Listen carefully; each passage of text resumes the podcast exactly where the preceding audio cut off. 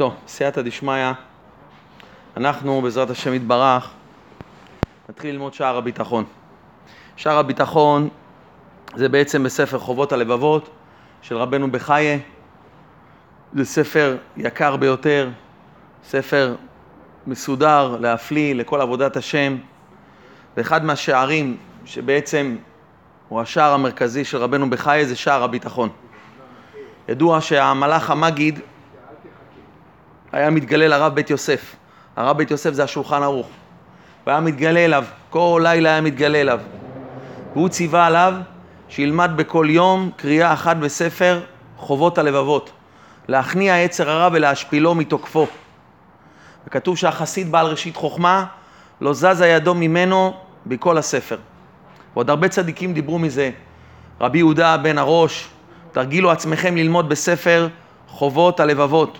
רבנו הארי, רבנו הארי ציווה לתלמידים שלו, הטיל חיוב על תלמידיו ללמוד בזה הספר מדי יום ביום, על חובות הלבבות, לעורר לבבות לאל נורא ואיום. וגם בספר אור צדיקים שמיוסד על הנהגות הארי הקדוש, כתב שם ותקרא בכל יום קריאה אחת מספר חובת הלבבות. וכן כתב גם רבנו אלימלך מליזנסק. בעל נועם אלימלך כתב ויעסוק באימה וביראה באיזה ספר מוסר בכל יום, בראשית חוכמה, בשלב וחובת הלבבות.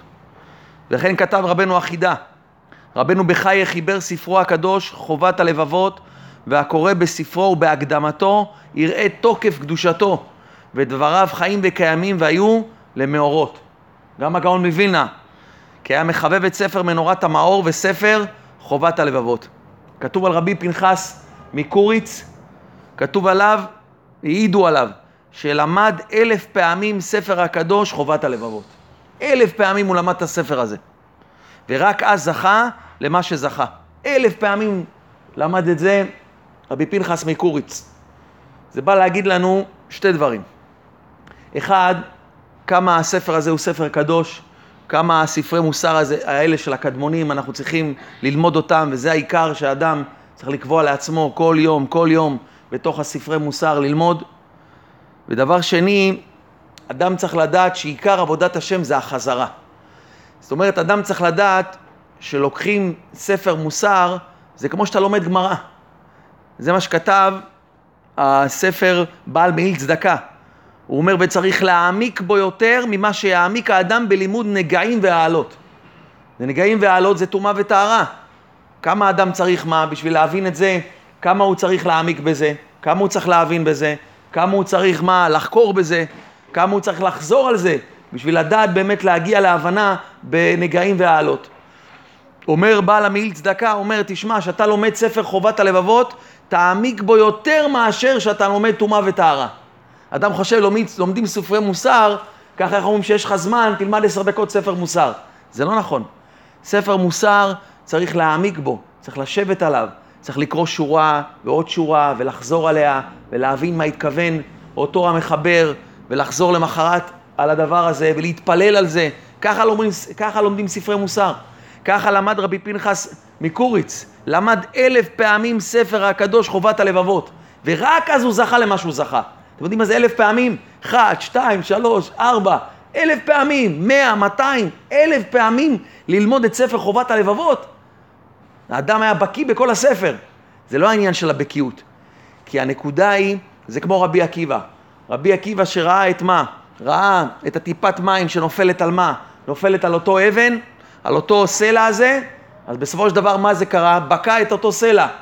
אבל בעצם טיפת מים, תזרוק טיפת מים על סלע, היא לא, מה, היא לא, היא לא, תחת, היא לא כביכול תחתוך אותו, היא לא תבקע אותו. אלא מה גרם בעצם לבקוע אותו? הטיפה ועוד טיפה. הטיפה ועוד טיפה. שיש טיפה אחת, זה לא מצליח. אבל ברגע שיש עוד טיפה, ועוד טיפה, ועוד טיפה, ועוד טיפה, בסופו של דבר כשזה מצטרף, זה בוקע. ככה אדם, יש לו לב של אבן. אדם צריך לבקוע אותו. איך בוקעים את הלב של אבן? אני רוצה להרגיש את השם. אני רוצה באמת להתקרב לשם. אני רוצה באמת להרגיש מה? להרגיש באמת ביטחון בשם יתברך. איך אני אצליח? על ידי שאני אלמד שער הביטחון עוד פעם, ועוד פעם, ועוד פעם, זה כמו טיפה ועוד טיפה. אז אדם זה בסופו של דבר חודר לו לעצמות. זה בסופו של דבר בוקע לו מה? בוקע את הלב, פתאום נפתח לו הלב. פתאום נפתח לו האמונה, פתאום נפתח לו הביטחון. ממה זה? מהחזרה. לכן אדם חייב לדעת שלומדים ספרי מוסר, לא לומדים ספרי מוסר ככה, לומדים ספר פה, ספר פה, קוראים פה עשר דקות, לא. לוקחים ספר, את השער הביטחון, זה מה שאנחנו נלמד אותו בשבועות הקרובים, אנחנו נלמד לאט לאט ונחזור על זה, וכל אחד מכם יקרא. ועיקר עיקר העבודה שלכם זה לקחת את הדיבורים שאנחנו נדבר היום ולקחת אותם לתפילה, לקחת אותם לחזרה, לשמוע את השיעור הזה עוד פעם ועוד פעם ועוד פעם ועוד פעם, כשאתה תשמע אותו עוד פעם זה יחדור לך. לקחת אותו לתפילה, להתפלל לפני השם יתברך, שבאמת הדברים האלה יתקבלו, ובאמת הלב שלך מה? הלב שלנו ייפתח. לכן, בסייעתא דשמיא, אנחנו מתחילים את הספר הקדוש הזה, ואנחנו מתחילים בעצם בשער הביטחון, שזה שער שהוא נפלא, זה שער שבעצם נותן לאדם ביטחון בשם יתברך, ונותן לו בעצם להגיע למהות שלו פה בעולם הזה. לפני שאנחנו מתחילים ללמוד, יש דבר מאוד מאוד חשוב שצריך לדעת. רבנו כתב, רבי נחמן מברסלב, כתב על ספר חובת הלבבות שהוא ספר נפלא, הוא ספר קדוש ביותר, קדוש ונורא. אבל יש שער אחד שבעצם זה שער שצריך לדלג עליו, אסור ללמוד אותו. זה לא רק רבנו אמר, זה עוד הרבה צדיקים כתבו את זה. זה שער הייחוד. שער הייחוד זה בעצם שער ששם רבנו בחייה קצת הולך בדרך החקירה. הולך בדרך חקירות ובוחן את ה... כביכול את מה שהולך בשמיים וכל מיני דברים מסוימים בדרך של חקירה. והרבה צדיקים, לא רק רבנו, אלא הרבה צדיקים דיברו מזה שצריך להתרחק מהחקירות האלה. רבנו כתב בחיי מוהר"ן, על כן כל מי שרוצה לחוס על עצמו, הוא צריך להתרחק מאוד בתכלית הריחוק מספרי המחקרים שחיברו קצת הקדמונים. כגון ספרי המפרשים על המקרא, הנתפסים אצל המקראות גדולות, ההולכים בדרכי החקירות. בזמנם זה היה מצוי, היה הרבה פילוסופים, היה הרבה אנשים שהיה להם חוכמות, היה אריסטו, היה כל מיני אנשים גדולים ביוון. אז לפעמים חכמי ישראל, בגלל הוראת השעה, אז הם דיברו אליהם בשפה שלהם. הם כביכול נתנו להם כל מיני טעמים מסוימים, אבל זה לא טעמים, זה לא טעמים אמיתיים. כמו רבנו שאומר על ספר מורה נבוכים של הרמב"ם. גם ספר מורה הנבוכים של הרמב"ם אסור לקרוא אותו. וכן גם ספר העקדה, ספר העיקרים, מילות ההיגיון, ומורה נבוכים גם, כל שאר ספרי המחקרים האלה, הכל כאשר לכל, הם איסור גדול מאוד מאוד ללמוד אותם, כי הם פוגמים ומבלבלים מאוד את האמונה הקדושה. אשרי מי שאינו יודע מהם כלל, והולך מה? והולך בתמימות קדושה. לכן, רבנו בחי זה קודש קודשים, חובות הלבבות זה ספר קודש קודשים, רק שער הייחוד, אדם צריך לדלג, לדלג ממנו, ולא מה, לא לקרוא בו. אז בסייעתא דשמיא, אנחנו מתחילים את שער הרביעי, שער הביטחון, שבעצם מדבר על ביטחון בשם יתברך לבדו. בסייעתא דשמיא נזכה שכולנו באמת נזכה, בעזרת השם ללמוד, ללמד, לשמור ולעשות, נזכה שבאמת הדיבורים שאנחנו נדבר, זה לא רק יהיה דיבורים בעלמא, אלא באמת זה יחדור לנו, העיקר זה למעשה. תכלית תורה זה תשובה ומעשים טובים, שנזכה באמת שהרבנו בחי עצמו יתעבר בנו, שרבנו בחי אנחנו לומדים את הספר שלו, עכשיו שפתותיו דובר, דוברות בקבר, הוא עוזר לנו, הצדיק הזה עוזר לנו, שרבנו בחי זכותו תגן עלינו, שנזכה בעזרת השם, שנלמד את זה לשמה, לשם שמיים. כשאדם לומד ספר, הוא צריך לדעת שהצדיק עוזר לו. אם הוא לומד לשם שמיים, אם הוא לומד בעצם באמת להתחבר לשם יתברך, אז הצדיק שמח בזה שהוא לומד את הספר שלו. הוא לא לומד את הספר בשביל לקבל איזה שכל או חוכמה. אומר רבנו בחיי הקדוש ככה, אמר המחבר, מפני שקדם מאמרנו בחיוב קבלת עבודת האלוקים, אומר רבנו בחיי, השער הקודם לשער הביטחון זה נקרא שער עבודת האלוקים. מה זה שער עבודת האלוקים? שם רבנו בעצ... בחיה בעצם הסביר למה אדם צריך לקבל על עצמו את עבודת האלוקים. אדם מקבל על עצמו את עבודת האלוקים, למה הוא צריך לקבל אותו, מה הסיבות, איך מקבלים על עצמך עבודת האלוקים. אז רבנו בחיה אומר, הואילו ביארנו בשער הקודם את חיוב קבלה עבודת האלוקים, מצאתי לנכון להסמיך אליו, איזה שער אחרי זה מיד? את הדבר שהוא נחוץ לעובד האלוהים יתברך יותר מכל הדברים. זאת אומרת, רבנו בחיה בא ללמד אותך. נשמה טובה, אתה מתחיל את עבודת השם, עבודת האלוקים, אתה בא לקבל אותה, אתה עכשיו מתחיל התחלה חדשה, על מה אני צריך לשים את הדגש? אומר רבנו בחיה, שזה הדבר הנחוץ לעובד האלוקים יתברך יותר מכל הדברים, והוא הביטחון באלוהים בכל ענייני האדם. הוא הביטחון עליו בכל דבריו.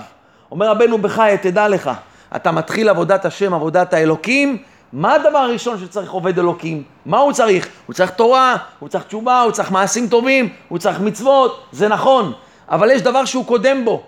אדם חייב לעבוד על ביטחון בשם יתברך. זה העבודה הראשונה, אומר רבנו בחי, שאדם צריך לעבוד עליו. הוא הביטחון באלוקים בכל ענייני האדם. בעבור מה שיש בו מן התועליות הגדולות בעניין התורה ובעניין העולם. אומר רבנו בחי, תדע לך, הביטחון בשם יתברך, יש בו תועלת גם בגשמיות וגם ברוחניות. זה שיהיה לך ביטחון בשם יתברך, זה לא רק שתשיג אושר ושמחה בעולם הזה רק, אלא גם שלמות בתורה ועבודת השם, אתה חייב ביטחון בשם. אנחנו נראה את זה. כשאדם יש לו ביטחון בשם, הוא מקבל בכל המישורים, הוא מקבל גם בגשמיות, הוא בוטח בשם, ממילא הגשמיות שלו, יש לו אושר, יש לו שמחה בחיים. אבל אומר רבנו בחי, תדע לך, גם בשביל לעבוד את השם ברוחניות, אתה חייב את הביטחון בשם יתברך. וזה לכן, אומר הגאון מווילנה, אומר דבר נפלא. אומר הגאון מווילנה, למה התורה מתחילה באות ב'? למה התורה התחילה בעצם באות ב'? אומר הגאון מווילנה, בראשית ברא אלוקים. למה? ללמדנו שכל עבודת השם של האדם מתחילה ומסתיימת בבית. בית זה ביטחון בשם יתברך. כשאדם בוטח בשם יתברך, זה כל מהות האדם. פה מתחיל, לכן התורה מתחילה באות בית. בית זה ביטחון. אתה בא ללמוד את התורה, אומר, אומר הגאון מווינה, אתה חייב לעבוד על ביטחון בשם יתברך. ולכן אומר הגאון מווינה בספר משלי, הוא אומר, כתוב, להיות בשם מבטחיך, הודעתיך היום אף אתה. אומר הגאון מווינה, הפירוש, כדי שביטחונך יהיה בשם, הודעתיך היום את התורה. למה קיבלת את התורה? אומר שלמה המלך, מסביר הגאון מווינה, להיות בשם מבטחיך, אתה יודע שכל העניין שלך, של התורה, שכל נתינת התורה היא הייתה לעם ישראל, בשביל שהאדם ירכוש לעצמו את הביטחון בשם יתברך. לכן להיות בשם מבטחיך, הודעתיך היום, אתה. למה הודעתיך את התורה? למה נתתי לך את התורה? אומר הגאון מווינה, בשביל שהאדם ירכוש לעצמו את הביטחון בשם יתברך. החפץ חיים אומר דבר נפלא. החפץ חיים אומר שמצוות ציצית היא על ידי שאדם לובש מה? בגד של ארבע כנפות, נכון? זה נקרא מצוות ציצית. הוא לובש בגד שיש לו ארבע כנפות. הכשר מצוות ציצית היא רק על ידי ארבע כנפות. אם אין לך ארבע כנפות בבגד, אתה לא חייב בציצית. בלעדיהם אי אפשר לקיים מצוות ציצית. אם אדם רוצה להיפטר ממצוות ציצית, מה הוא יכול לעשות? לחתוך את אחד מכנפות הציצית, הוא מעגל אותה, מעגל את אחד מהכנפות, ועל ידי זה הבגד מה? לא מתחייב בציצית. למה אף אחד לא עושה את זה, אומר החפץ חיים? לא ראינו אדם שלוקח את הציצית שלו, לוקח את הבגד שלו, מעגל עכשיו איזה כנף, ומתפטר ממצוות ציצית. אבל לכן, לכן לפעמים אומר החפץ חיים, לפעמים זה לא נוח, לפעמים זה חם, לפעמים זה מעיק, אבל האדם לא חפץ מה? לא חפץ להיפטר מזה, הפוך. הוא חפץ לקיים מצוות ציצית, אף על פי שהוא יכול מה? להיפטר ממנה כביכול. מבאר החפץ חיים, זאת אומרת יש מצוות ציצית ויש הכשר של מצוות ציצית. הארבע כנפות האלה שיש להם ארבע כנפות, זאת אומרת אז אתה חייב בציצית. אומר החפץ חיים, שאדם בא לו בחיים כל מיני מצבים של דוחק, מצבים של קשיים, מצבים של ניסיונות בחיים, הוא צריך להתייחס לזה כאל הכשר מצווה של מצוות הביטחון בשם יתברך. נתנו לך עכשיו ניסיון, נתנו לך קושי, למה אתה רוצה להיפטר ממנו? הפוך, תשמח. נותנים לך עכשיו מה? הכשר מצווה. העת הקשה הזאת, הזמן הקשה שעובר עליך, זה זמן המבחן וההוכחה אם האדם באמת בוטח בשם או לא. לכן אומר החפץ חיים, למה אדם רוצה להיפטר ממצוות ביטחון? הוא לא רוצה להיפטר ממצוות ציצית. כשאדם מגיע לו ניסיון, תדע לך נשמה טובה, שאתה עכשיו מה, עובר איזה ניסיון, עובר איזה דוחק, עובר זמן קשה, עכשיו זה הכשר מצווה. איזה הכשר מצווה אני עושה? הכשר מצוות הביטחון. אתה צריך לעשות ככה, אתה מקבל עכשיו איזה ניסיון באמונה, נהרס לך איזה משהו, נשבר לך איזה משהו, אתה לא כל כך מרגיש טוב, עובר עליך משהו, שלום בית, ילדים, אתה עכשיו עובר איזה זמן קשה, אומר החפץ חיים, עכשיו מה אתה צריך לעשות? אתה צריך לעשות ככה, לשם איחוד קודשה ברכוש שכינתה. הרי אני בא לקיים מצוות ביטחון בשם יתברך, להאמין ולדעת שהשם ייתן לי רק מה שטוב עבורי, ואם זה לא טוב לי, הוא לא ייתן לי. מה אתה מקיים עכשיו? מצוות עשה מן התורה בטח בשם. זה הכשר מצווה. חפץ חיים מבאר שמצוות הביטחון היא מצווה שעל ידה האדם זוכה מה? לעולם הבא. כתוב מה? שכון ארץ וראה אמונה. איך כתוב בפסוק? בטח בשם ועשה טוב, שכון ארץ וראה אמונה. מה זה וראה אמונה? מה זה לראות? לראות זה בהמות רואות, בשדה. אומר החפץ חיים דבר נפלא. חפץ חיים אומר, כמו שהחיות של הבהמה, איפה היא? במרעה שלה. שים בהמה מה? בקרקע, שים בהמה, במה? במקום של, אה, של כביש, מקום של אספלט, מקום שאין שם מה, אין שם מרעה, אין שם מה, אין שם עשבים. מה היא תעשה? היא לא יכולה לחיות שם. אומר החפץ חיים, כמו שהחיות של הבהמה היא במרעה שלה, הוא ראה אמונה. כמו שהבהמה רואה איפה, הראות שלה, המרעה שלה, זה החיות שלה, אומר ככה חיות האדם בעולם הזה, היא צריכה להיות באמונה בקדוש ברוך הוא. הוא רואה אמונה, שכון ארץ, הוא רואה אמונה. אני רואה אמונה, כמו הבהמה הזאת. הבהמה הזאת לא יכולה לחיות בלי שהיא תהיה מה? תהיה במרעה. ככה האדם צריך להבין, אומר רבנו בחייה, הוא רואה אמונה.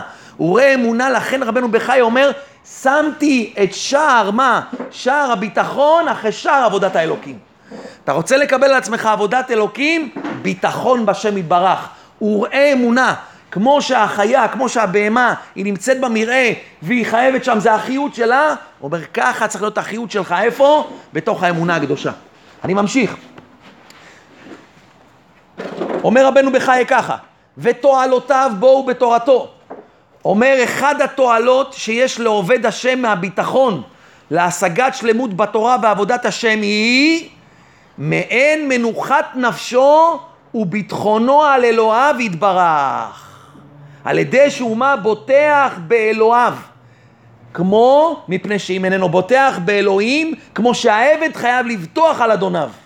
אומר רבנו בחייה, תדע לך, התועלת שיש לעובד השם מביטחון, זה כמו מה? כמו שהעבד חייב לבטוח באדוניו, יש לו מנוחת הנפש. אף פעם לא ראינו עבד שהוא מה? עבד שהוא עכשיו עסוק, יהיה לי כסף, לא יהיה לי כסף, יהיה אוכל היום, לא יהיה אוכל היום. שום עבד מה? שום עבד הוא לא עכשיו חושב מה יהיה, או כן יהיה או לא יהיה. אני אמרתי, משל למה הדבר דומה? זה כמו אדם שמקבל אוטו מהחברה. הוא עובד בחברה, הוא מקבל אוטו עם דלקן. לא אכפת לו כמה יצא דלק בסוף היום. אכפת לו כמה יצא דלק עכשיו? שיצא עכשיו 500 שקל ביום דלק. הוא בא למלות דלק. קורה לו איזה משהו, שמע, וואו, כמה דלק היה, מה אני אעשה, איך אני אמלא דלק, איך אני לא אמלא דלק. הוא אומר, תשמע, יש בעל הבית, בעל הבית הביא לי אוטו, אני לא אחראי על הדלק, אני אחראי לעשות מה שהבעל הבית אמר לי. בעל הבית אמר לי לנסוע למקומות האלה, הוא הביא לי מה, בתחילת היום עבודות, עשר עבודות, להגיע לכל המקומות האלה, הוא אמר לי לנסוע לקריית שמונה, ואחרי זה לנסוע לאשדוד, הדלק זה לא עליי. אף אחד מכם שמקבל דלקן מהעבודה, אין לו שום מה, שום עכשיו נקודה להגיד, שמע, יואו, יואו, עכשיו מה קורה לי? יהיה דלק, לא יהיה דלק. יש לו כביכול מה? איזה נקודה שהוא אומר, תשמע, יכול להיות שיהיה, לא... אין לו את הנקודה הזאת. אומר רבנו בחי אותו דבר, ככה האדם צריך לבטוח בשם יתברך. הקדוש ברוך הוא ציווה אותך לקיים תורה ומצוות. הוא לא ציווה אותך לדאוג לפרנסה שלך. הוא לא ציווה אותך לדאוג לכל הדברים הצדדיים. כל הדברים הגשמיים מסביב, אומר רבנו בחייה, אתה צריך לפתוח בשם. זה לא על אחריותך, זה לא הנקודה שלך בכלל, זה הביטחון שלך בשם יתברך. אף אחד לא ציווה אותך להיות מה טרוד בכל הדברים האלה. אתה נשמה טובה מקבל דלקן. דלקן מה זה? זה הפרנסה. זה הפרנסה שלך. אתה לא צריך מה לדאוג מזה בכלל. לכן אומר רבנו בחיי, אחד מהתועלות הכי גדולות שיש לעובד השם, זה שהוא בוטח מה באדוניו. מפני שאם איננו בוטח באלוהים, בוטח בזולתו. אדם שלא בוטח בשם יתברך, הוא בוטח במי? באדם, הוא בוטח במישהו אחר. ולכן הוא מי שבוטח בזולת השם, מסיר האלוהים השגחתו מעליו ומניח אותו ביד מי שבטח עליו. אומר הקדוש ברוך הוא, רבנו בחיי ככה, אומר הקדוש ברוך הוא, אני ציוויתי אותך לפתוח בי, נתתי לך דלקן, לא אמרתי לך כל היום, יהיה דלק, לא יהיה דלק, נתתי לך הכל חינם, אתה צריך רק לנסוע, ביקשתי ממך רק לנסוע לכל המקומות, אתה צריך לקיים תורה ומצוות. עכשיו לבטוח במה? בכל הדברים מסביב? אמרתי לך לפתוח בי. אה, אתה לא בוטח בי? אם אתה לא בוטח בי, אני מסיר את ההשגחה ואני מניח אותך במי שאתה בוטח. זה כמו שכתוב, הגמרא אומרת, מצד אחד ידוע שיש מזל. מה זה מזל? אדם נולד במזל. יש אדם נולד במזל של פרנסה. יש לו פרנסה. לא יעזור מה הוא יעשה, לא יעזור מה שהוא יעשה, כל מה שהוא ייגע יהיה בזה מה? יהיה בזה ברכה. יש לו פרנסה טובה. יש אדם נולד במזל של עניות. כביכול כל מה שהוא יעשה, הוא יהפוך את העולם, הוא יישאר עני. יש אדם נולד במזל של בריאות. לא משנה מה הוא יאכל, הוא יהיה בריא. יש אחד יאכל אפילו בריא, הוא יהיה חולה. אותו דבר בזיווג, אותו דבר בילדים. כביכול העולם נולד עם מזל, כל בן אדם נולד עם מזל. אומרת הגמרא במסכת שבת, אין מזל לישראל. מה זה אין מזל לישראל? תחליט, יש מזל או אין מזל? אלא התשובה היא כזאת. ברגע שהאדם בוטח בשם יתברך, אני בוטח בשם, אני לא דואג. אני בכלל לא דואג מכלום, אין לי לחץ, אין לי כלום, אין לי מרתחים, אין לי כעס. יש השם בעולם, הוא מנהל את העולם, אני לא אחראי על העולם. אני ציוו אותי מה? לשמור תורה ומצוות. יותר מזה אני לא צריך להתעסק בשום דבר. ברגע שאתה בוטח בשם יתברך, אין מזל לישראל. גם אם נולדת במזל של מה? עניות, יכול להיות שלך פרנסה טובה. כי אתה מעל המזל, כמו אברהם אבינו, שנולד במזל של מה? שהיה צריך להיות לו, אין לו ילדים. אבל אברהם אבינו בטח בשם והאמין בשם ויחשביה לו צדקה. הוא האמין בשם יתברך. הוא אומר לו, תשמע, אמר הלוואי ישמעאל, לו יחיה ישמעאל לפניי. הלוואי שרק ישמעאל יהיה הבן שלי, הלוואי שהוא. אומר לו, יהיה לך ילד ואתה תקרא לו יצחק ויקרא לך זרע שם. מה, אבל בחיים איך יכול להיות דבר כזה? והאמין בשם ויחשביה לו צדקה. אברהם האמין בשם, הוא עלה מעל המזל. אה, אתה מה, מאמין בי? תדע לך שאתה תעלה מעל הכל. אבל אם אתה לא מאמין בשם, אם אתה בוטח מה? בבוס שלך, בוטח בחמך, בוטח באבא שלך, בוטח בהוא המיליונר ההוא, בוטח בעשיר ההוא, אומר הקדוש ברוך הוא, אין בעיה, יש לך מזל. תישאר עם המזל שלך. אני אשים אותך במזל שלך. לכן מסיר האלוהים השגחתו מעליו, ומניח אותו ביד מי שבטח עליו. כאילו יש טבע. אני נותן לטבע להשתלט עליך. זה אדם שלא בוטח בשם. ויהיה כמי שנאמר בו, כי שתיים רעות עשה עמי, אותי עזבו מקור מים חיים, לחצוב להם בורות בורות נשברים. ואמר וימירו את כבודם בתבנית שור אוכל עשב. ואמר הכתוב ברוך הגבר אשר יבטח באדוני, והיה אדוני מבטחו. ואמר אשרי הגבר אשר שם אדוני מבטחו. ולא פנה אל רעבים. מה זה רעבים? זה אנשים בעלי כוח, אנשים בעלי גאווה, בעלי מסררה. הוא לא פנה אליהם. ואמר הוא הגבר אשר יבטח באדם ושם בשר זרעו ומן אדוני יסור ליבו. לכן אדם צריך לדעת שמה זה ביטחון? ביטחון בשם יתברך זה שהאדם ידע וייתן ללבבו שהכל מסודר מלמעלה, הכל מנוהל היטב, אני לא מנהל את העולם, תשתחרר מהניהול העולם. כל בן אדם יש לו קליפה חזקה מאוד, אפילו שהוא אדם מאמין, אפילו שהוא אדם ירא שמיים, יש לו נקודה שהוא רוצה לנהל, יש נקודה שהוא חושב שהוא מנהל, הוא כל הזמן חושב שהכל על הגב שלו, הכל על נקודות מה הוא סוחב אותם, זה לא נכון. אומר רבנו בחיי ביטחון זה ביטחון בשם יתברך. יש פה השם בעולם, הוא מנהל, הוא מסדר. אני לא נכנס לייאוש, אני לא נכנס לכעס, אני לא נכנס למתח, ללחץ. אם אדם מסתכל על החיים שלו, הוא כל הזמן במתח, הוא כל הזמן בלחץ, הוא כל הזמן בכעסים. מה יהיה, ומה אני אעשה, ואיך זה יקרה, ומה יהיה עוד עשר דקות, ואיך אני אתפרנס, ומה יהיה חודש הבא, ואיך אני אתחתן, ואיך ההוא יתחתן, ומה יהיה איתי. נשמה טובה, זה הדלקן, לא ביקשו ממך את הדבר הזה.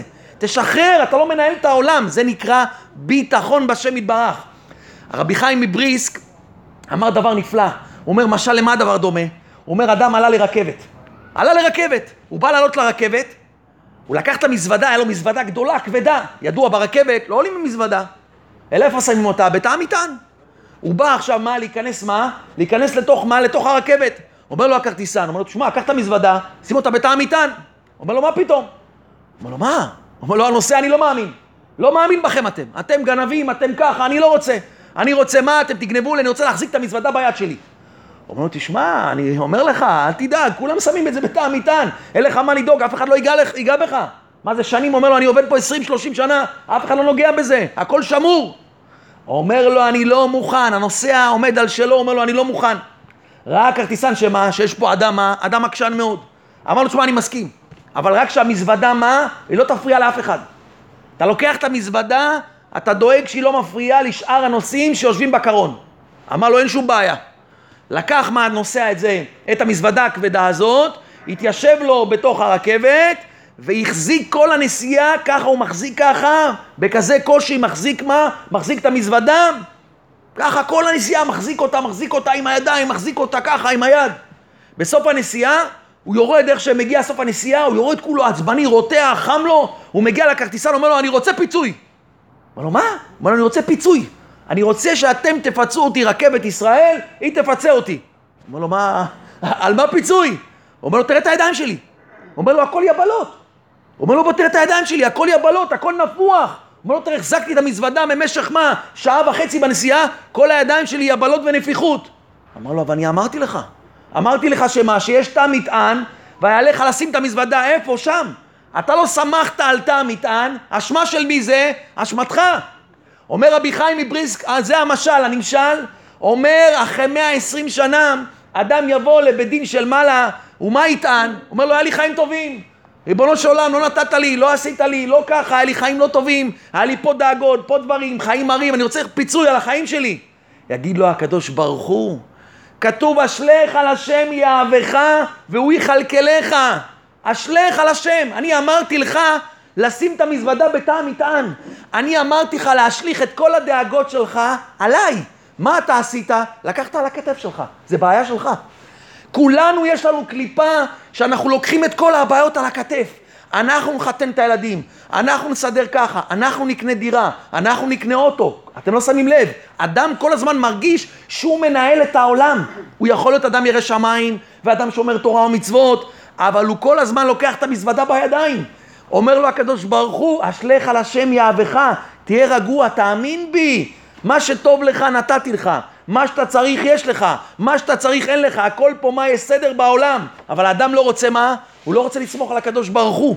אדם לא מוכן לסמוך על הקדוש ברוך הוא. אומר הקדוש ברוך הוא, אשלך על השם יהבך. אדם צריך להגיע למצב לעצור את החיים, לעצור די. אני לא מנהל, ניסיתי כבר עשר שנים.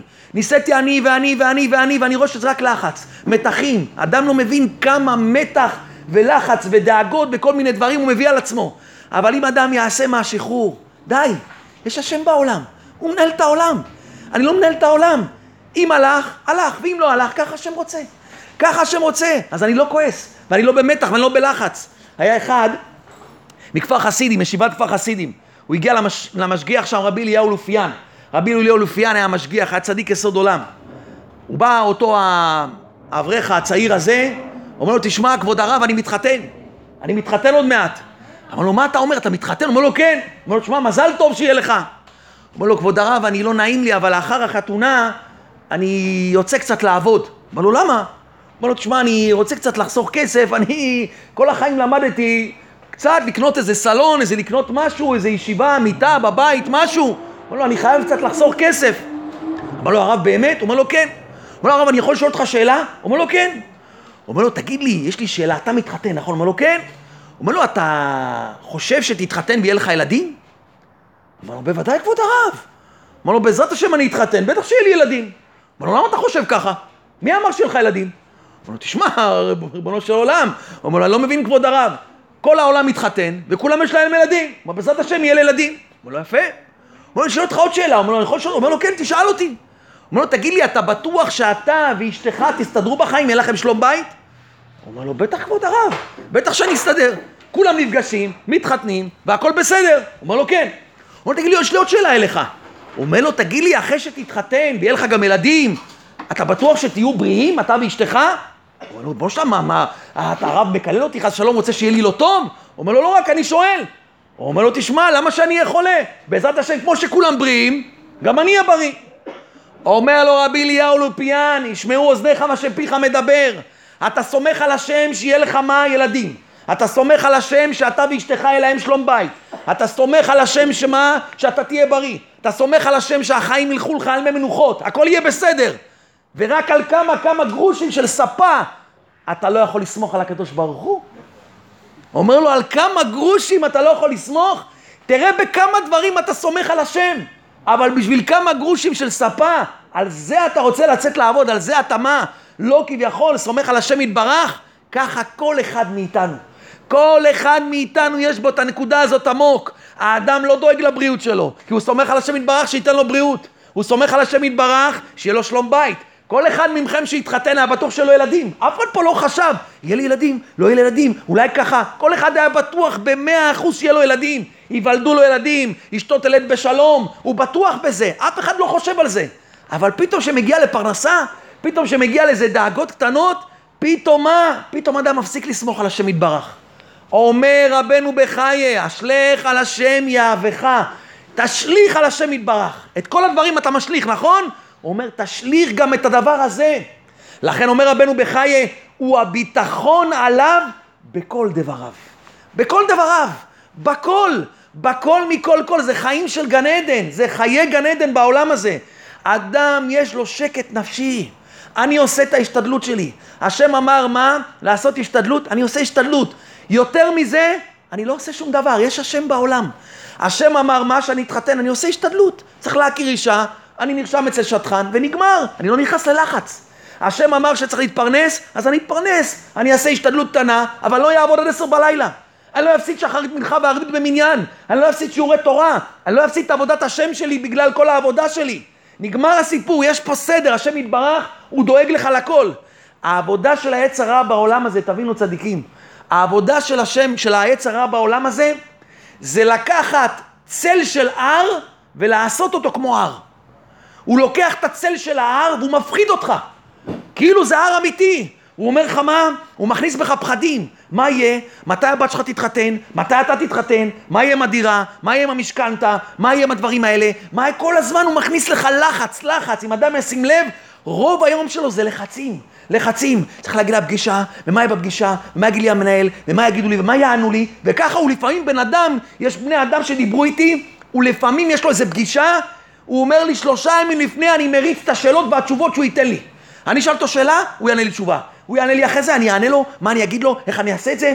האדם לא מבין איזה לחצים הוא מכניס את עצמו. זה נקרא צל ההרים כהרים. יצר רע מכניס באדם כל הזמן פחדים. לכן רבנו בחיי אומר שלא רק בענייני גשמיות אדם צריך לסמוך על השם יתברך. גם בללמוד תורה, אומרת הגמרא, אין לך בן חורין אלא מי שעוסק בתורה.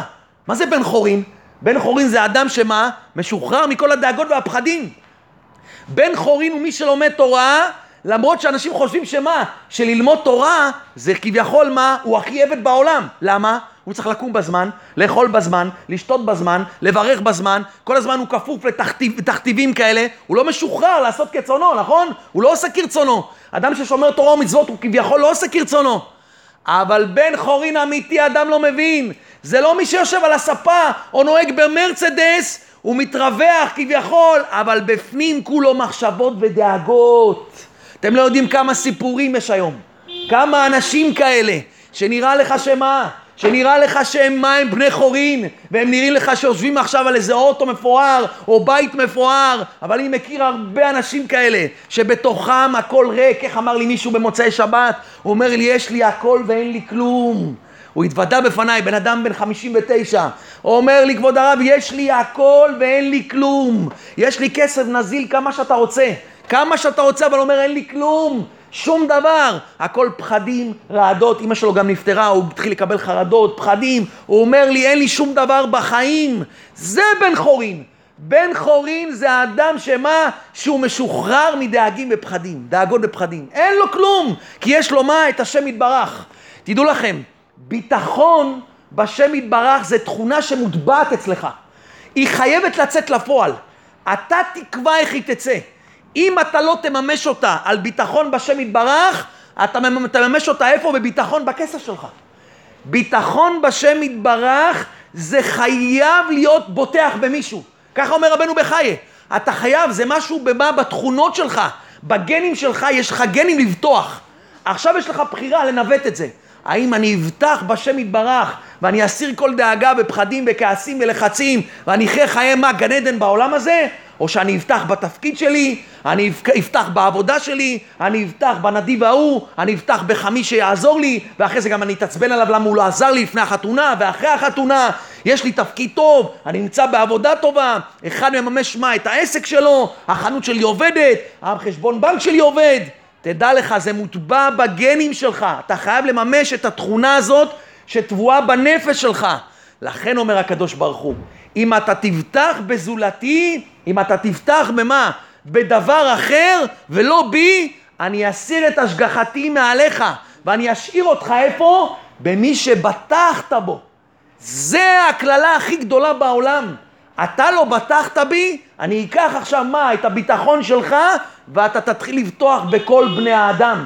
ואז מה יקרה לך שאתה תפתח בכל בני האדם? אתה תיפול למה? לתוך מה? הטובות של בני אדם. והאדם נופל למקומות מה? מאוד מאוד נמוכים. איך אומר רבנו בחיי? וימירו את כבודם בתבנית שור אוכל עשב. אומר הקדוש ברוך הוא, אני אמרתי לך שאם אני, תבטח בי אני אסדר לך מה? את החיים. תהיה לך שלווה, יהיה לך שקט, יהיה לך מרגוע, יהיה לך מסלול מסודר שאתה צריך לעבור אותו. מה עשית? החלפת אותי. וימירו את כבודם, במי החלפת אותי?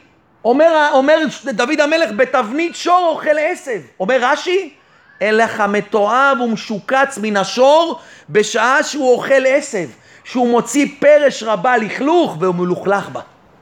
אומר, במי החלפת אותי? בבני אדם? בטחת בבני אדם וימירו את כבודם בתבנית שור אוכל עשב? הבן אדם שאתה בוטח בו, הבוס שאתה בוטח בו, הכסף שלך שאתה בוטח בו, זה כמו שור אוכל עשב. ששור אוכל עשב הוא הכי מלוכלך, הוא הכי מטונף. לכן אומר שלמה המלך, חרדת אדם ייתן בוקש. מה מפיל אותך בחיים? החרדת אדם שלך. החרדות זה בא ממך. למה אתה חרד? כי אתה לא בוטח בי. אני אמרתי לך לבטוח בי, אז מה אתה בוטח על הדירה שלך? אז מה אתה מפחד על הדירה? מה אתה מפחד על המשכנתה? מה אתה מפחד על חתונה? מה אתה מפחד על לחצים? מה אתה מפחד עכשיו עם הבוס? מה אתה מפחד במה? על כל מיני נקודות? מה אתה מפחד על החתונה של הבת שלך? מה אתה מפחד על עצמך, על הבריאות שלך? חרדת אדם ייתן מוקש, אומר שלמה עליך. אתה יודע למה אתה נופל במוקש? מהחרדות שלך, אתה נתת לעצמך. הוא בוטח באדוני, יסוגב. מי שבוטח בשם, הוא יעלה מעלה-מעלה. אם אדם מפחד ולא בוטח בשם, השם אומר לו, תלך עם מי שבטחת. אתה רוצה לבטוח בו, תמשיך איתו.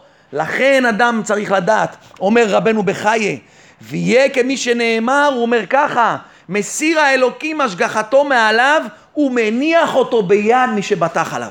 אומר רבנו בחיי, אנחנו ממשיכים. ואם יבטח על חוכמתו ותחבולותיו, אומר רבנו בחיי, ואם תבטח על מה? בחוכמתו, בחוכמה שלך, בתחבולות שלך, אני מבין עניין, וכוח גופו, והשתדלותו, הכוח גוף שלי, אני יש לי כוח, אני אעשה ככה, ההשתדלות שלי. אומר רבנו בחי, הוא התייגע לחינם, יגאל הריק, ונחלש כוחו, ותקצר תחבולתו מהשיג חפצו, לא יעלה בידו כלום. כמו שאמר הכתוב, לוכד חכמים בעורמם. יש הרבה אנשים שמה? שסומכים, אומר רבנו בחי, על השכל שלהם. הם אומרים מה? אותי אף אחד לא ירמה. אני 30 שנה בעסקים, אני מבין עניין, אני יודע, אני חכם, אני יודע להסתדר, אני למדתי את החיים, יש לי הרבה ניסיון. הרבה אנשים כל הזמן, כל אחד יש לו את הדבר הזה. אני מכיר, אני מבין, אני בעל מקצוע, אני איש מקצוע. אדם שבוטח בחוכמה שלו, אומר רבנו בחיי, הוא יזכה וייווכח שהחוכמה שלו היא תהיה לו לרועץ. הוא יקנה נכסים שילד בגיל שש לא היה קונה אותם. למה? כי מי שבוטח בחוכמה שלו ולוחת חכמים בעורמם. אומר הקדוש ברוך הוא, המלכודת שלך היא תהיה בעורמה שלך. אתה חשבת שמה, השכל שלך נתן לך? חשבת שאתה, אה, אני ידעתי איפה לשים את הכסף. אני ידעתי איך לדבר. ידעתי איך לשכנע. אני יודע את הדברים האלה. אומר רבנו בחיה בדיוק הפוך. הדור שלנו זה הוכחה הכי גדולה. בדור שלנו יש את המקצוענות הכי גדולה, הכי גדולה בכל. בשלום בית יש אין סוף יועצים, בחינוך ילדים יש אין סוף מה יועצים, המדריכים, העצמה הנפשית, העצמה האישית, יש לך קלינאות תקשרות, יש לך כל מיני דברים, פסיכולוגים, פסיכיאטרים, כל כך הרבה אנשי מקצוע. מתי, איך אומרים, איפה נמצא רוב הבעיות? בדור שלפני מאה שנה או עכשיו? בדור שלנו יש הכי הרבה בעיות, אבל איך יש הרבה, הכי הרבה פתרונות? כי אומר השם יתברך, זה דור של גאווה. זה דור מה שרבנו בחיי אומר, ואם יפתח על חוכמתו ותחבולותיו, אתה בוטח על מה? על החוכמה שלך. אה, זה פסיכולוג, אני מבין בתורת הנפש, אני אעזור לך. הילד הזה בחינוך, מה זה? יש היום סדרת חינוך, מרצים לחינוך מדהימים. היום יש אנשים בכל מיני דברים, בטכנולוגיות, בדברים, דברים מדהימים. יש כל כך הרבה חוכמה, אבל תוצאות, כלום, שום דבר. לפני מאה שנה, לא שכל, לא חוכמה, לא יועצים, לא פסיכולוגים, והיו יוצאים ילדים מתוקים מדבש. יוצאים אנשים יראי שמיים, יוצאים אנשים עם מידות. היום כמה שיש, זה מה שאומר מה רבנו בחייה. אומר הפוך, לוחת חכמים בעורמם. הפוך, הוא ילכוד את החכמים במה בעורמה שלך. אתה באת עם הגאווה שלך, באת עם הייעוץ שלך, באת עם האני, לכן אדם צריך לדעת. כל פעולה שאתה עושה בחיים, אפילו שאתה עכשיו בעל עסק, אפילו שאתה עכשיו מבין, אפילו שאתה עכשיו עשרים שנה במקצוע, תמיד כשאתה בא תבוא עם ענווה. תמיד תגיד ריבונו של עולם אני הולך עכשיו מה? הולך לפגישה, אני הולך להיפגש עם איזה מישהו. נכון שאתה חכם גדול, נכון שאתה כבר עשרים שנה במקצוע. תמיד תגיד ריבונו של עולם אני לא מבין כלום. אני לא יודע כלום. אני בא בלי שכל, בלי חוכמה אם לא יש סייעתא דשמיא אם אתה לא תהיה איתי בפגישה לא יעזור כלום. הכל מה יישבר, הכל ייהרס. לכן אומר שלמה המלך ואל בינתך אל תישען על הבינה שלך אל תישען בני אדם נשענים על המקצועניות שלהם, על הבינה שלהם, על החוכמה שלהם, על הלימודים. אני סיימתי תואר שני, אני יש לי ארבע תעודות, אני ואני ואני ואני, וכל הבעיות הכי גדולות זה בדור שלנו. כי כולם סומכים על הבינה שלהם. אומר שלמה המלך, ואל בינתך אל תישען. ולכן אומר שלמה המלך, חופר גומה, בוא ייפול. כל מה שאתם רואים בדור שלנו זה לכפור גומה, ושם אתה נופל. כל החוכמות שאנשים הולכים והשכלים שלהם, וכל אחד עם הקליפה שלו שחושב, אני אקנה דירה, ואני מבין, ואני יודע איפה לקנות, ואני יודע איפה לשים את הכסף, תדע לך שאתה חפרת על עצמך גומה, ושם אתה תיפול. הוא, פוצר, הוא פורץ גדר, ישכנו נחש, מסיע אבנים, יעצב בהם, בוקע עצים, יסכן בם. כל מה שאתה תבוא עם כוחי ועוצם ידי, תדע לך ששם אתה מה? תיפול בו. לכן אומר רבנו בחיי, אם יבטח על חוכמתו ותחבולותיו וכוח גופו והשתדלותו, יגאל הריק. זה הכל ריק, זה חינם, יש השם בעולם. אם השם רוצה, יהיה פה ברכה. ואם השם לא רוצה, תהפוך את העולם, אתה לא תקבל את אותו תפקיד. תהפוך את העולם, תנסה לעשות מפה קומבינות ומפה אנשים ותתקשר למי שאתה רוצה. אם השם יתברך קבע שאתה לא תהיה שם למעלה, לא יעזור שום דבר, אומר רבנו בחיי. לכן כתוב בפסוק, בכל דרכיך דאהו. מה זה בכל דרכיך דאהו? כל פעולה שאדם עושה, בכל דרכיך, ואפילו מה? אפילו פעולה פשוטה וקלה, דאהו. מה זה דאהו? תתייחד איתו. וידע מה אדם את חווה אשתו. זה זיווג, זה לשון התייחדות. אתה צריך לבקש עזרה מהשם יתברך. כל דרכיך, דבר הכי קטן, רבנו אמר לרבי נתן, על כפתור תתפלל. כשנפל לו הכפתור מהחולצה, אמר לו, על כפתור תתפלל. על כפתור להתפלל? סייעתא דשמיא, בסך הכל על כפתור, כן, גם על זה מה? צריך סייעתא דשמיא. לכן הגמרא אומרת ביום דבר נפלא. היא אומרת על אליעזר עבד אברהם. אליעזר עבד אברהם קראו לו דמשק אליעזר. דמשק אליעזר קראו לו. למה קראו לו דמשק? אומרת הגמרא שם, אמר רבי אלעזר שדולה ומשקה מתורתו של רבו לאחרים. מה זה דמשק? דולה ומשקה. אליעזר זה היה ראש הישיבה של אברהם אבינו. אליעזר זה היה אדם ענק שבענקים, גדול שבגדולים. 110 או 120 שנה הוא היה ראש ישיבה של אברהם אבינו. אברהם אבינו, חוץ מאשר שהוא היה אדם ענק שבענקים, וידע את כל התורה כולה, הוא גם היה חכם במה?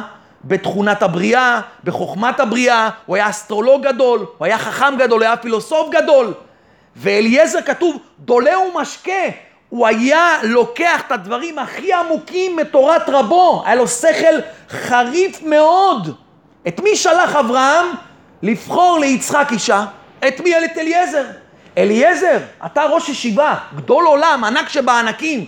אתה עכשיו בא לבחור אישה. היית צריך לבוא עם מה? לבוא עם מה? עם התארים שלך, עם התואר הרביעי שלך. אתה מבין, יש לך שכל, היית צריך לבדוק אותה, לראות, לדבר איתה, תוך שתי שניות אתה קולט את הבן אדם, אתה יודע איך הוא נראה. תראו מה כתוב בתורה. אליעזר עומד לפני באר המים, כמו ילד בגן. ריבונו של עולם, אדוני אלוהי אדוני אברהם, אקרנה לפניי היום, אקרנה לפניי, ועשה חסד עם אדוני אברהם, חסד, ריבונו של עולם, אני לא יודע כלום, אני לא מבין כלום, תעשה איתי חסד. הנה אנוכי ניצב על עין המים, אני לא מבין כלום, אני עומד פה, אני אפילו לא נכנס לבפנים, אני אפילו לא שואל שאלות, אני אפילו לא נכנס לבחון איזה בא, איזה נשים, כלום. הנה אנוכי ניצב על עין המים, אין המים. ובנות אנשי העיר יוצאות לשאוב מים. והיה הנערה אשר אומר עליה עתינא קדך ואשתה ואמרה שתה וגם גמליך אשקה אותה הוכחת לעבדך ליצחק ובה אדע כי עשית חסד עם אדוני. אליעזר התלמיד הכי חריף של אברהם מבקש עזרה מהקדוש ברוך הוא כמו ילד בגן, ריבונו של עולם, אני אין לי שכל, אני לא יודע כלום, אני ניצב על עין המים, בנות אנשי העיר יוצאות לשאוב מים, אני מבקש ריבונו של עולם תן לי סייעתא דשמיא, אני לא בא עם השכל שלי, אני לא כלום, אני מתפלל מה שאני לא אכשל, אני לא יודע כלום, ריבונו של עולם. תדעו לכם, תראו מה זה אליעזר עבד אברהם, בכל דרכיך דאהו, לכן אומרת הגברה, יפה שיחתן של עבדי אבות לפני המקום מתורתן של בנים. השיחה הזאת של אליעזר עבד אברהם היא כתובה בתורה פעמיים. היא יותר יפה מתורה שלמה של בנים. מה הכוונה? כתוב בתורה שיש שרצים, יש לנו שמונה שרצים. אז כתוב שהשרץ הוא טמא. הדם של השרץ, מאיפה יודעים שהוא טמא? זה לא כתוב בתורה, אבל הוא טמא מדאורייתא, מאיפה לומדים את זה? כתוב בתורה, וזה לכם הטמא, עם ה'. למה כתוב עם ה'? באה הגמרא ודורשת, מזה שכתוב הטמא, זה בא לרבות שלא רק השרץ טמא, אלא גם הדם שלו טמא. מה כתוב ה'? מה זה ה'? אות אחת. אות אחת כתובה, מזה לומדים תורה, מזה לומדים איסור דאורייתא. באה התורה ומבזבזת לכאורה שתי סיפורים, כל כך הרבה אותיות ומילים, בסך הכל על פרשה של אליעזר שהוא הולך לחפש אישה ליצחק. מחילה, התורה זה לא ספר סיפורים. מה התורה מספרת את זה? יפה שיחתן של עבדי אבות, כי שם יש ענווה ושפלות. כי שם יש מה בכל דרכיך דאהו. כי שם יש ביטחון בשם יתברך. יותר גדולה מכל התורה. אליעזר לא שמח על כוח השכנוע שלו, הוא לא שמח על השכל שלו, הוא לא שמח על כוח הבחירה שלו אם זה טוב או לא, שום דבר. הוא בא עם רצון השם, ריבונו של עולם אני לא יודע כלום, וככה האדם צריך ללמוד מאליעזר עבד אברהם. זה אומרת התורה יפה שיחתן של מה? של עבדי אבות. הקדוש ברוך הוא אוהב שיחה של יהודי פשוט, שעכשיו הולך לקנות איזה חפץ, הולך לקנות מכונת כביסה, הוא עומד לפני החנות ומתפלל לשם, אומר ריבונו של עולם אני הולך לבחור מכונת כביסה, אני יודע לבחור מכונת כביסה, מה יפעל, מה לא יפעל, מה יהיה טוב, מה יתקלקל, מה לא יתקלקל, ריבונו של עולם אני לא יודע כלום, גם לבחור מכונת כביסה אני לא יודע. שהוא עומד על הפתח של החנות, אומרת הגמרא, התפילה שהוא מתפלל היא יותר טובה עכשיו מכל התורה, מכל הדאורייתא, יותר יפה מתורתן של בנים, כי שם יש בכל דרכיך דאהו. לכן המשנה אומרת באבות, בטל רצונך מפני רצונו. מה זה בטל רצונך מפני רצונו? למה? אז מובן בעבירה. בעבירה מובן שאדם צריך לבטל את רצונך מפני רצונו. אדם רוצה לעשות עבירה, אומרים לו, תשמע, תבטל את הרצון שלך מפני רצון השם. החידוש, שתבטל את הרצון שלך גם בדברים טובים. מה זה לבטל את הרצון שלי בדברים טובים? היה סיפור על רבי חיים מווילוז'ין, סיפור מדהים. הוא היה תלמיד של הגאון מווילנה. גאון מווילנה זה היה ענק שבענקים. גאון מווילנה, לא סתם קראו לו הגאון. הוא היה אדם, אי אפשר בכלל להסביר את השכל שלו ואת החוכמה שלו. הגאון מווינה, כל כולו זה היה לימוד תורה. אפשר לספור את השניות שהוא ביטל תורה. מה זה היה תורה? בשביל מה? בשביל הגאון מווילנה. יום אחד רבי חיים מווילוז'ין, התלמיד שלו, קיבל בירושה כסף. מהר מהר רץ לרב שלו, לגאון מווילנה, אומר לו, כבוד הרב, פותחים ישיבה. כבוד הרב, יש לי כסף, אני פותח ישיבה עכשיו, כבוד הרב. כל מחוז ליטא, לכל פולין יבואו וילמדו. ישיבה הזאת זה זיכוי הרבים, אין יותר זיכוי הרבים מזה. אמר לו הגאון מווילנה, אתה לא פותח שום ישיבה. אמר לו, מה? אתה לא פותח שום ישיבה. רבי חיים, כתלמיד אמיתי לרבו, לא שאל כלום. ידע מי זה הגאון מווילנה, אבל בתוך תוכחו היה לו 200 אלף קושיות. אמר, מה רוצה הגאון מווילנה? יש כסף, בוא נפתח ישיבה. הגאון מווילנה לא רוצה תורה, הגאון מווילנה לא רוצה תורה, אבל שתק, לא דיבר מילה. לאחר שישה חודשים פוגש אותו הגאון מווינה את רבי חיים מווילוז'ין. אומר לו, תגיד לי, תלמידי היקר, רבי חיים, רבי חיים כן, אתה זוכר שרצית לפתוח ישיבה? אומר לו, כן. אומר לו, תפתח עכשיו. אומר לו, מה? אומר לו, באתי לפני שישה חודשים. אמרת לי לא לפתוח. אומר לו, שרציתי בראשונה לפתוח ישיבה, כבוד אמר לי לא, הרב אמר לי לא לפתוח. אומר לו, עכשיו אומר לי כבוד הרב לפתוח? אומר לו, אני אסביר לך, עונה הגאון. תקשיבו טוב למה שאמר לו הגאון. הוא אומר לו שאתה באת לי בהתחלה עם הרצונות שלך, היה לך חשק, רצון, זה יצר הרע. למה יצר הרע? כי זה בא עם כוחי ועוצם ידי. אני אבנה ישיבה, יש לי כסף, אני אעשה, אני ואני עם החוכמות, איך אני אעשה? ידעתי שישיבה כזאת לא יצא ממנה כלום. שום דבר לא יצא ממנה. אבל עכשיו, אחרי שישה חודשים שכל מה, כל האוויר שלך ירד? הכל ירד למטה? כבר אין לך כל כך חשק לפתוח ישיבה? עכשיו תפתח ישיבה. כי עכשיו אתה תפתח מה? לשם שמיים. עכשיו אתה תפתח מה? לכבוד מה? לכבוד השם יתברך. וזה אדם צריך לדעת. אדם צריך לדעת, בטל רצונך, גם שהרצון שלך הוא טוב, תבדוק. תבדוק את הרצון שלך. כי הרצון שלך בא, בא, הרצון שלך בא, אני אעשה, אני אביא, אני אגיע, אני יודע. לכן בטל רצונך מפני רצונו. הגמרא מספרת בבבא בתרא סיפור מדהים. היא מספרת שם על אדם בשם שקראו לו משה בן בר אצרי. ככה קראו לבן אדם הזה. הוא היה אדם עשיר גדול, עשיר מאוד מאוד גדול. והיה לו בן תלמיד חכם, אברך, קראו לו רב אונה. מכירים את רב אונה? האמור הרב אונה. רב אונה היה עני גדול. אבא שלו לא רצה לתת לו כלום, שום דבר, שום כסף. תלמיד חכם, תן לו, אומרים לו כולם, יש לך בן כזה, צדיק. הוא אומר לו, אני לא נותן לו כלום, שהוא יתפרנס מה? בכוחות עצמו.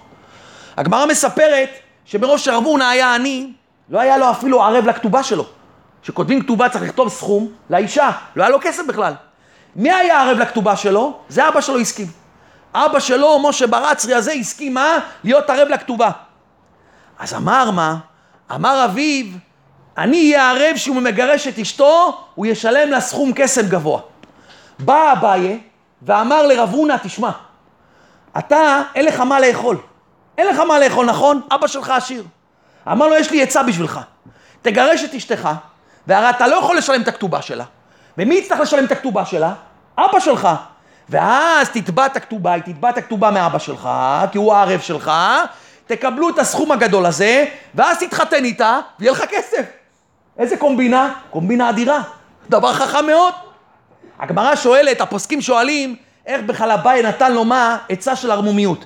אלא באמת, תרצו שתלמיד חכם שלו מה לאכול, מותר לו לתת עצה כזאת. כי עם ישראל צריך אותו. זה מישהו גדול שבגדולים. סתם אדם פשוט לא יכול לעשות את זה. אבל בואו תשמעו את סוף הסיפור.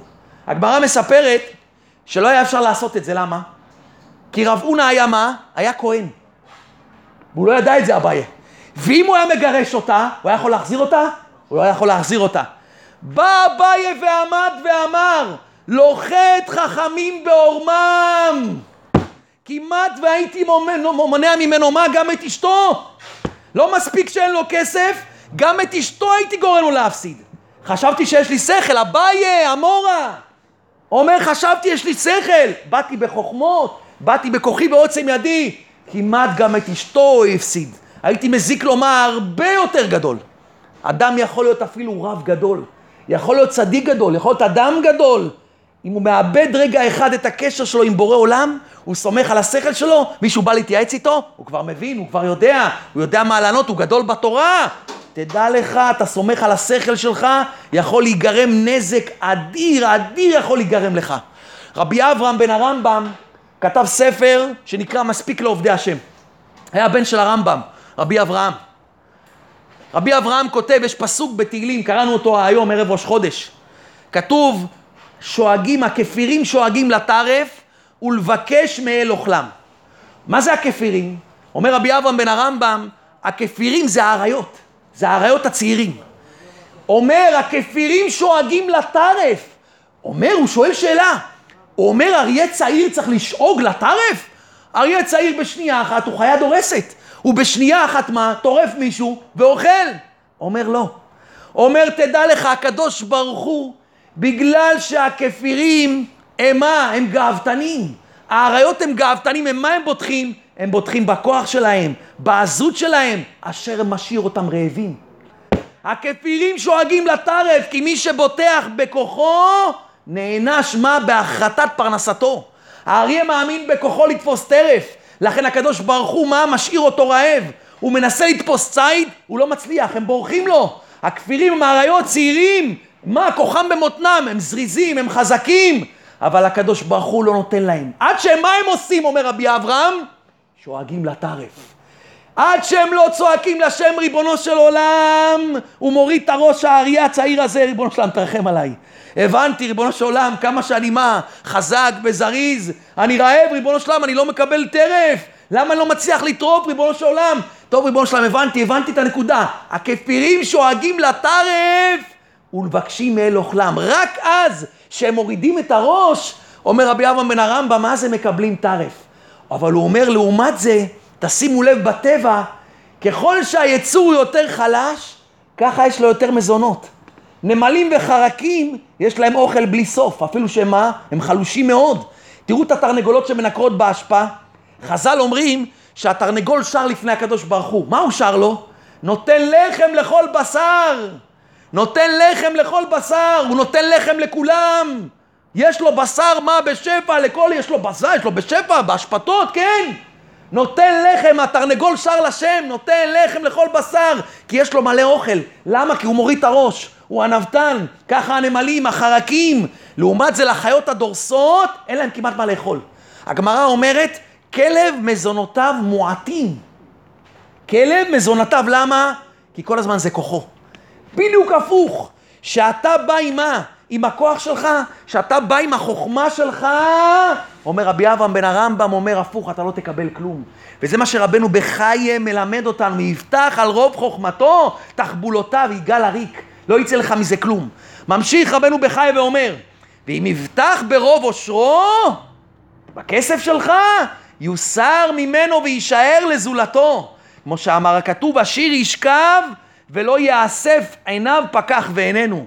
אומר שכתוב במשלי, באיוב, סליחה, כתוב ככה, השיר ישכב, לפעמים אדם עולה על משכבו בלילה שהוא עשיר, ולא יאסף, הוא חי. עיניו פקח ועינינו. הוא פוקח את העיניים בבוקר, פתאום אין לו כלום. הבורסה נפלה. כמה אנשים בחודשים האחרונים הפסידו מיליונים? אנשים שהיו עמידים, אנשים שהיו גדולים וענקים, לא היה להם מה לאכול. אני מכיר אדם אחד שהיה מגלגל עשרות אלפי שקלים, עשרות אלפי שקלים. ראיתי אותו לפני חודש וחצי, שליח באיזה מקום של אוכל. שליח על קטנוע. לא, כשראיתי אותו, הסתכלתי הצידה, לא רציתי שהוא יראה אותי, שלא יתבייש. ריחמתי עליו. הקדוש ברוך הוא יכול, אדם אומר מה? עשיר ישכב, עיניו פקח ועינינו נשמה טובה. בשנייה אחת הקדוש ברוך הוא מה לוקח ממך מה? לוקח ממך את הכל. הכל מה השם יתברך לוקח בך. זה מה שכתוב במשלי, כתוב פסוק במשלי, נחלה מבוהלת בראשונה ואחריתה לא תבורך. אומר, מה זה הנחלה הזאת? חכמינו ז"ל במדרש אמרו, זה בני גד ובני ראובן. בני גד ובני ראובן רצו מה? רצו את הצד של הירדן. רצו את עבר הירדן. למה? אומר המדרש, הם חיבבו מה? את הממון יותר מהילדים שלהם. היה להם אפשרות מה לתת לילדים שלהם, קניינים רוחניים, והיה להם אפשרות להרבות מה? את ממונם. בני גד ובני ראובן העדיפו להרבות את ממונם מאשר לתת לבניהם קניינים רוחניים. לכן עליהם נאמר לב חכם לימינו ולב כסיל לשמאלו. הם נקראים לב כסיל לשמאלו. הם חשבו שהם ירוויחו ממון. אבל אומר המדרש, בזמן שהגלו את עם ישראל בגלות, מי גלה הראשון? בני גד ובני ראובן. הם חשבו גדרות צאן נבנה למקננו פה, וערים לטפנו, גדרות צאן להרבות הממון, השטרות צונך שמעשירות בעליהם, הם גלו מה ראשונים. בני גד ובני ראובן היה להם מקנה רב, הם לקחו את כל עבר הירדן, הם חשבו שהם הרוויחו, אבל באמת הם הפסידו את הכל. אדם חושב, הקדוש ברוך הוא נותן לו עסקים, עסקים מתפתחים, עסקים בחו"ל, אבל זה לא לטובתו. שלמה המלך קרא לבני גד ובני ראובן, לב כסיל לשמאלו. אדם חושב שמה הממון שלו והוא ירוויח והוא יעשה על חשבון מה? שחרית, על חשבון מנחה, על חשבון ערבית, על חשבון שיעור תורה. הנה עוד שעה נוספת, אני אתעשר פה, אני אעשה פה. נשמה טובה, תדע לך, לב כסי לשמאלו. אתה יכול בשנייה אחת מה? הכל מה לעזב. רבנו יונה אומר במסכת אבות, שהממון של האדם זה כמו פיקדון. מה זה פיקדון? אני מפקיד אצלך עכשיו איזה דבר, איזה מה, איזה משהו שאני מפקיד אצלך, איזה חפץ מסוים, אתה חייב להחזיר לי אותו. אומר רבנו יונה, ממונו של אדם הוא כמו פיקדון אצלו, אלא שיש יתרון בו על שאר הפיקדונות, שהוא יכול לקחת ממנו דר צורכו, והשאר יטענו באשר רצון המפקיד מלך מלכי המלכים. הכסף שלך, נשמה טובה, הוא מה? הוא בסך הכל פיקדון. מותר לך לקנות בית, מותר לך לקנות אוטו, מותר לך לקנות לאשתך מה שאתה רוצה ולילדים, אבל נשמה טובה, תדע שהכסף הזה, מה שנשאר לך, מה שיש לך, נשמה טובה, את הכסף הזה תשחרר ממך. זה צדקה, תיתן, אל תפחד, תשתחרר מהכסף הזה. כמה פעמים בן אדם חסך וחסך וחסך, ולעומת זה אדם מצד שני שהשקיע במה? בתורה, השקיע בצדקה, נראה שהוא מפסיד, ובין שנייה אחת הוא הרוויח מה? 100 אלף שקל, 200 אלף שקל. היה אחד שהגיע לסבא מנוברדוק, הוא הגיע אליו ואמר לו, כבוד הרב, תדע לך כבוד הרב, אם לא הייתי חוסך כסף, איפה הייתי קונה דירה? איפה הייתי קונה דירה? איך אדם היום אומר? דירה עולה היום, איזה סכומים דירות עולות היום? אומר, איך אני אקנה דירה? אתה רוצה שאני אלמד חצי יום ואעבוד חצי יום? אתה רוצה שאני אתפלל במניין? אתה רוצה שאני אבוא הביתה בשעה חמש בערב, יהיה עם אשתי, עם הילדים, ילך לשיעור תורה, ילך לכולל ערב? איך אני אעשה את זה? איך אני אקנה דירה? כך הוא בא לו לסבא מנוברדוק. הוא אומר לו, עכשיו שחסכתי כסף, קניתי דירה. איך אתה אומר שלא צריך לחסוך? אמר לו הסבא מנוברדוק, אני אתן לך משל למה הדבר דומה. משל לנפח. נפח פתח חנות נפחות. מה הוא מביאים לו? גרוטאות של מתכת. מה הוא יעשה איתם? לוקח מה? את הפטיש ומתחיל ליישר אותם. יום אחד הוא אומר לאשתו, תשמעי אשתי היקרה, איזה מזל שלא פתחנו חנות יהלומים. אומרת לו למה? כי תדעי לך, אף אחד פה לא מביא יהלומים. כולם מביאים לנו מה? גרוטאות. מזל שלא פתחנו חנות יהלומים, כי אף אחד פה בחיים לא מביא לנו מה? יהלומים. היא אומרת לו, תגיד לי, אתה רציני? מה, אתה שותה? היא אמרה לו, פתחת חנות נפחות, כתבת בחוץ חנות נפחות, לכן מביאים לך מה? ברזלים. אבל אם היית שם שלט יהלומים, היית מתעסק ביהלומים. היו באים מתעסקים איתך ביהלומים. אומר הסבא מנוברדוק, אם אדם חוסך בשביל לקנות דירה, הקדוש ברוך הוא נותן לו את הדירה מהכסף שהוא עבד וחסך. זה לא כסף שמה, שאתה כביכול הבאת אותו, זה הכסף שלך. אתה פשוט עבדת בשבילו על חינם. כמה בני אדם אין סוף סיפורים אנחנו מכירים. היה אדם אחד שהיה צריך לקנות דירה, לקנות דירה. והאדם הזה היה באמת אדם שמעשר, מעשר, נותן, בוטח בשם יתברך. הוא סיפר, הוא אמר לי, תשמע, אתה לא מאמין. אתה לא מאמין איזה ניסי ניסים הקדוש ברוך הוא עשה איתי. הוא אומר, כל החיים חשבתי, תשמע, אני נותן ונותן ונותן, אני לא מרוויח הרבה. נראה שאתה מחסיר, מפסיד. הוא אומר, תקשיב, אתה לא מאמין. קניתי דירה ב-250 אלף שקל פחות. הוא אומר, אמרתי לו, איך יכול להיות? אומר לו, מה קרה? הוא אומר לו, תקשיב, נפלתי על בן אדם שהיה לחוץ, היה חייב לנסוע מה? לחוץ לארץ. הוא היה חייב כמה שיותר מהר, יום, יומיים, למכור את הדירה. הוא אומר, הבן אדם היה לחוץ, אין, חייב למכור את הדירה. הוא אומר, הבן אדם, סגרתי איתו 250 אלף שקל, מה? אלף שקל פחות. בין, הוא אומר, בין שנייה, 250 אלף שקל קיבלתי מתנה מהשם. קח את עצמך עכשיו, נשמה טובה. כמה זה 250 אלף שקל? תעשה עכשיו כמה כסף זה 250 אלף שקל לחסוך, בלי הוצאות, שאין לך הוצאות כל חודש. כמה כסף אתה צריך, כמה ימים אתה צריך לעבוד. השם יתברך בברכה, כי אתה שמחת עליו, לא בטחת במישהו אחר, מסדר לך את הכל. היה אחד שהיה עובד בבית משפט בהוצאה לפועל, סיפור אמיתי. הרבה אנשים מבקשים ממנו טובות, אתם יודעים, בהוצאה לפועל צריך הרבה טובות, צריך כל מיני חתימות של שופטים, של כל מיני דברים. הוא היה מביא את זה לשופטים, חותמים, יום אחד הוא רצה לקנות דירה. ממה? מכונס נכסים. כונס נכסים ידוע שמה יש שם מחירים טובים. אתה יכול למצוא דירות במחירים טובים. הוא היה צריך חתימה של איזה שופט. עכשיו הבן אדם הזה הוא כמו בן בית אצל השופטים. מתי שהוא רוצה הולך אליהם, מתי הוא רוצה הוא חוזר, מתי הוא רוצה הוא מחתים אותם. הוא אומר אתה לא מאמין כבוד הרב, אתה לא מאמין. כל פעם שאני בא לשופט, ממציא לי משהו אחר. יום אחד הוא לא בא, יום אחד הוא לא יכל, הוא התעכב. יום אחד הוא אומר לי, תשמע, תבוא מחר. יום אחד ככה. הוא אומר, תשמע, זה לא ייאמן. אשתי אומרת לי, תשמע, כמה זמן? אתה בדרך כלל מה? תוך חמש דקות אתה מוצא אותם. תוך חמש דקות אתה איתם. הוא אומר, תשמעי, יש פה משהו מהשם יתברך. השם יתברך עושה לנו פה משהו. אין, זה לטובה. לא יכול להיות. אומרת לו, מה לטובה? אנחנו נאבד את הדירה הזאת. הוא אומר, חודש ימים הוא רודף אחרי השופט הזה. חודש ימים עד שהוא חתם לו. עד שהוא חתם לו, הוא לוקח את החתימה, הכל מגיע לבנק. הוא בא, יושב עם הפקידה, עם הכל, היא אומרת לו, אתה לא תאמין, אני אספר לך משהו, אתה תיפול מהכיסא. היא אומרת לו, אם היית בא אתמול, היית מפסיד 100 אלף שקל.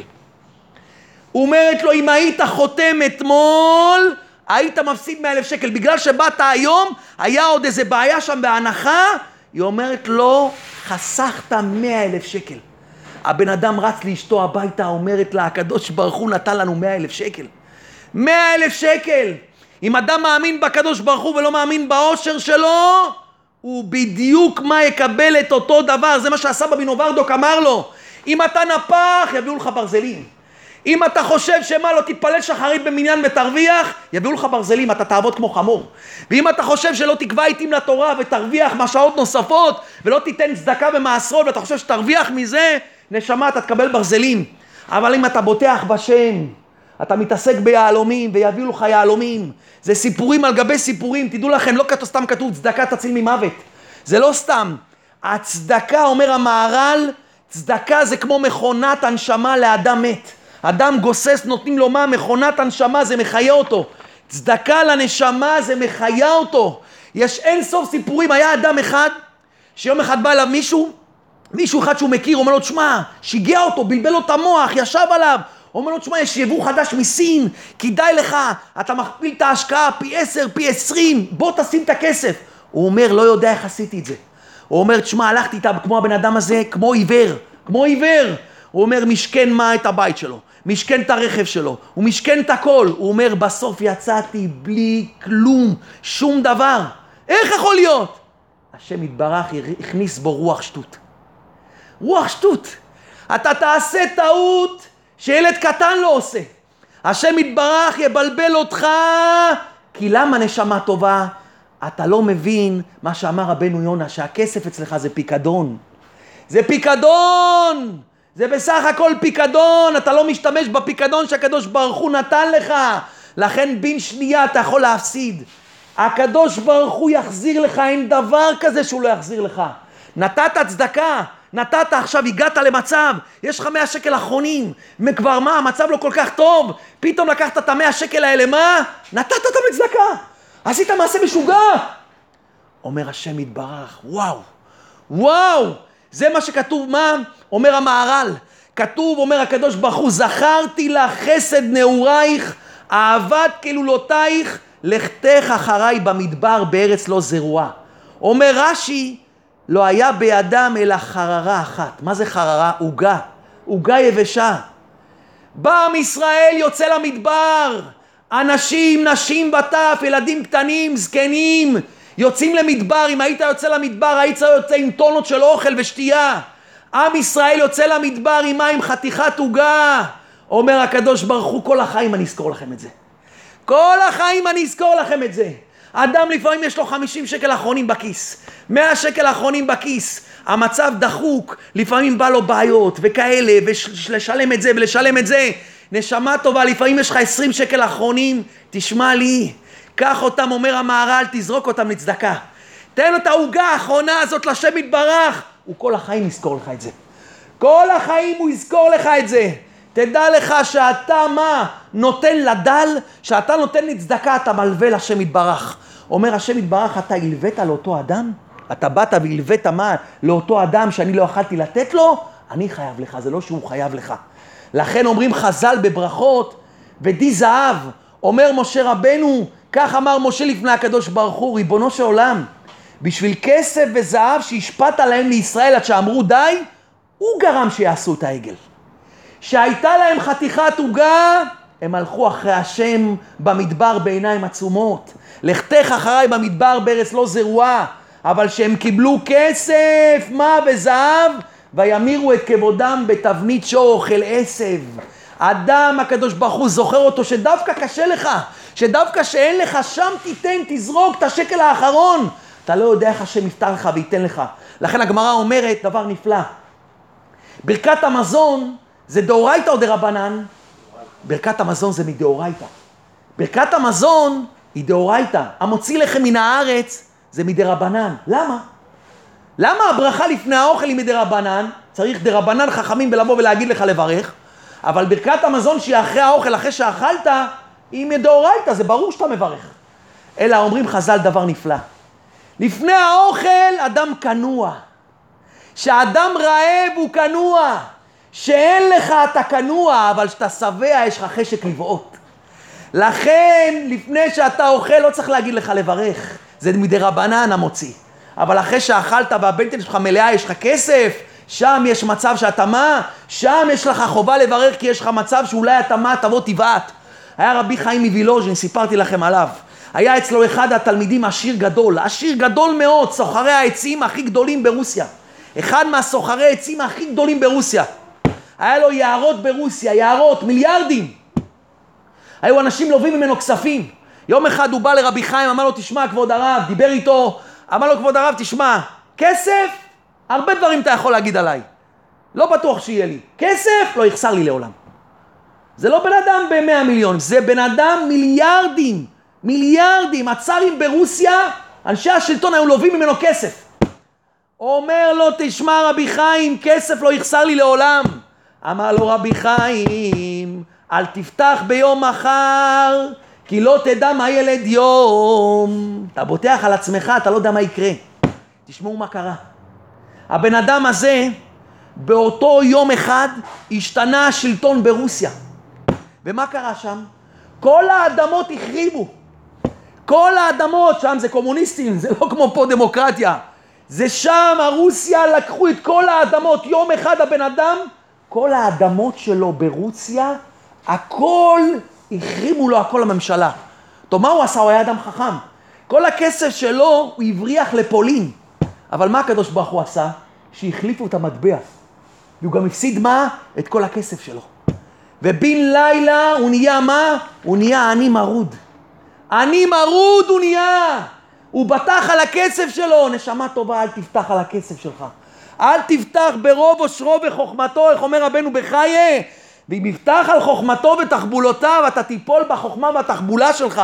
המשנה באבות אומרת, הכל צפוי. הכל צפוי, מה זה הכל צפוי? יש צפי לכל דבר בעולם, הכל מסודר. עוד לפני שהאדם בא לעולם, משה רבנו ראה את כל הדורות, ראה דור דור ודורשיו. מי יקבל תפקיד, מי יעמוד בראש, מי ינהיג. אדם לא יכול לשנות מאומה. איך אנחנו אומרים בבוקר בברך דוד? לך אדוני הגדולה והגבורה והתפארת והנצר וההוד. נכון, הוא מתנשא והמתנשא לכל לראש. והמתנשא לכל לראש, הקדוש ברוך הוא, הוא מנסה לכל לראש.